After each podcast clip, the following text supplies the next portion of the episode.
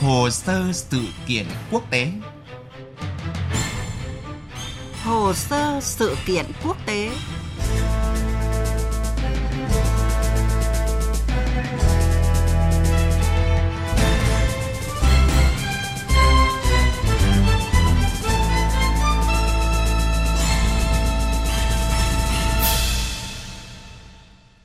Kính chào quý vị và các bạn đang theo dõi chương trình Hồ sơ sự kiện quốc tế trên kênh Thời sự VV1 của Đài Tiếng Nói Việt Nam. Thưa quý vị và các bạn, ngày 24 tháng 2 đánh dấu tròn một năm nổ ra cuộc xung đột Nga-Ukraine. Đến thời điểm này, các bên liên quan cuộc xung đột dường như đều ở trong tình thế tiến thoái lưỡng nan. Nga chưa đạt được các mục tiêu đề ra, Ukraine gặp khó trên nhiều mặt trận lớn, trong khi phương Tây đang phải gồng mình thể hiện sự ủng hộ với Ukraine bất chấp nhiều hệ lụy. Giới phân tích cho rằng vẫn chưa thể nhìn thấy tia sáng cuối đường hầm nào ở Ukraine sau hơn một năm xung đột, thậm chí khi các bên buộc phải bước tiếp, xung đột có thể trở nên khốc liệt hơn. Đã có rất nhiều sự kiện quan trọng diễn ra quanh thời điểm cuộc xung đột Ukraine tròn một năm. Đáng chú ý nhất là chuyến thăm lịch sử và đầy bất ngờ của Tổng thống Mỹ Joe Biden tới Ukraine hôm 20 tháng 2. Dù trước đó, truyền thông đều đưa tin Ba Lan là điểm đến duy nhất trong chuyến công du của ông Biden từ ngày 20 đến ngày 22 tháng 2. Đây là chuyến thăm đầu tiên của Tổng thống Mỹ đến Ukraine kể từ khi Nga bắt đầu chiến dịch quân sự đặc biệt. Tại Kiev, Tổng thống Biden đã gặp Tổng thống nước chủ nhà Zelensky và công bố gói viện trợ quân sự mới trị giá 500 triệu đô la Mỹ và cho biết sẽ công bố các biện pháp trừng phạt bổ sung với các thực thể của Nga vào cuối tuần này. Sự xuất hiện của Tổng thống Joe Biden được cho là có ý nghĩa biểu trưng rất lớn cho sự ủng hộ của Mỹ với Ukraine khi cuộc xung đột chuẩn bị bước sang năm thứ hai. Phát biểu tại thủ đô Kiev, Tổng thống Joe Biden nhấn mạnh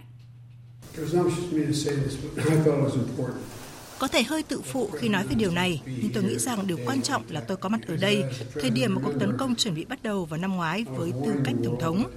Hãy nhớ rằng tôi đã từng cảnh báo về việc ông Putin sẽ phát động tấn công và không ai có thể nghi ngờ về sự hỗ trợ mà chúng tôi dành cho Ukraine.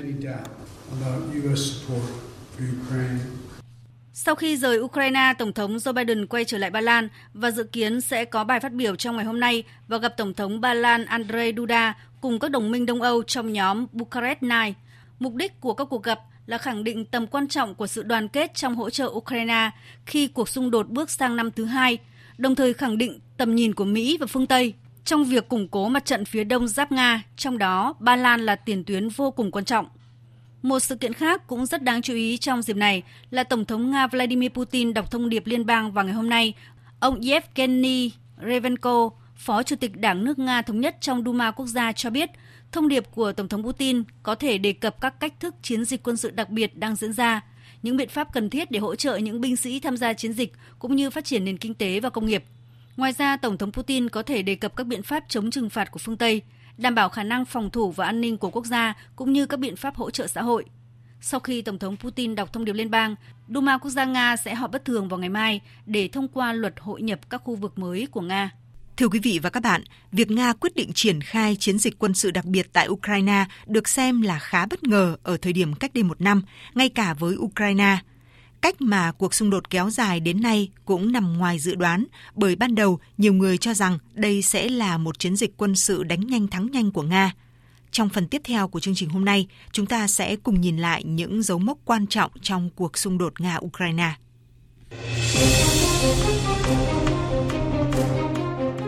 Ngày 24 tháng 2 năm 2022, Tổng thống Nga Vladimir Putin phát động chiến dịch quân sự đặc biệt ở Ukraine từ các hướng Bắc, Đông và Nam nhằm mục đích phi quân sự hóa, phi phát xít hóa Ukraine để bảo vệ cộng đồng người Nga ở Donbass, ngăn chặn Ukraine gia nhập NATO.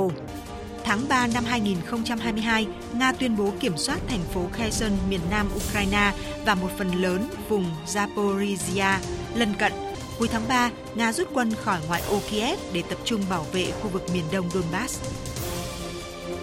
Tháng 4 năm 2022, giao tranh diễn ra quyết liệt ở thành phố Mariupol ven biển Azov. Tháng 5 năm 2022, các binh sĩ Ukraine cố thủ trong nhà máy thép Azovstal, thành trì cuối cùng của lực lượng Ukraine ở Mariupol, đồng ý đầu hàng lực lượng Nga sau khi bị bao vây gần 3 tháng. Tháng 6 năm 2022, thêm nhiều vũ khí phương Tây được cung cấp cho Ukraine, bao gồm hệ thống pháo phản lực phóng loạt cơ động cao HIMARS do Mỹ cung cấp. Tháng 7 năm 2022, Nga và Ukraine với sự trung gian của Thổ Nhĩ Kỳ và Liên Hợp Quốc đã đạt thỏa thuận sáng kiến Biển Đen chấm dứt tình trạng bế tắc đe dọa an ninh lương thực toàn cầu. Tháng 8 năm 2022, một số vụ nổ lớn xảy ra tại căn cứ không quân ở Crimea. Các quan chức quân đội hàng đầu của Ukraine thừa nhận đã thực hiện các cuộc tấn công. Tháng 9 năm 2022, Tổng thống Putin ra lệnh huy động 300.000 quân dự bị. Ngày 30 tháng 9, Tổng thống Putin ký các văn bản sáp nhập các vùng Kherson, Zaporozhia của Ukraine cũng như ở hai nước Cộng hòa Nhân dân tự xưng Donetsk và Luhansk. Tháng 10 năm 2022, một vụ nổ xảy ra trên cây cầu nối Crimea với đất liền của Nga. Nga đáp trả bằng các cuộc tấn công tên lửa vào các nhà máy điện và cơ sở hạ tầng quan trọng khác của Ukraine. Tháng 11 năm 2022, lực lượng Nga tuyên bố rút khỏi thành phố Kherson. Tháng 12 năm 2022, Nga cáo buộc phía Ukraine đã sử dụng máy bay không người lái để nhắm vào hai căn cứ nằm sâu trong lãnh thổ Nga. Tháng 1 năm 2023, Đức và Mỹ đồng ý chuyển giao xe tăng Leopard 2 và M1 Abram cho Kiev. Một số quốc gia phương Tây khác cũng đưa ra quyết định tương tự nhằm tăng cường năng lực chiến đấu cho Ukraine.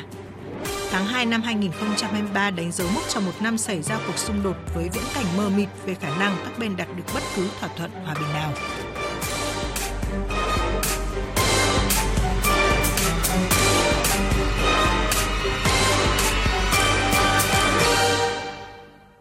Thưa quý vị và các bạn, giới phân tích cho rằng cuộc xung đột Nga-Ukraine đã bị kích hoạt bởi sự đánh giá sai lầm lẫn nhau giữa các bên liên quan, khiến các lằn danh đỏ mà mỗi bên đặt ra không thể được bảo toàn.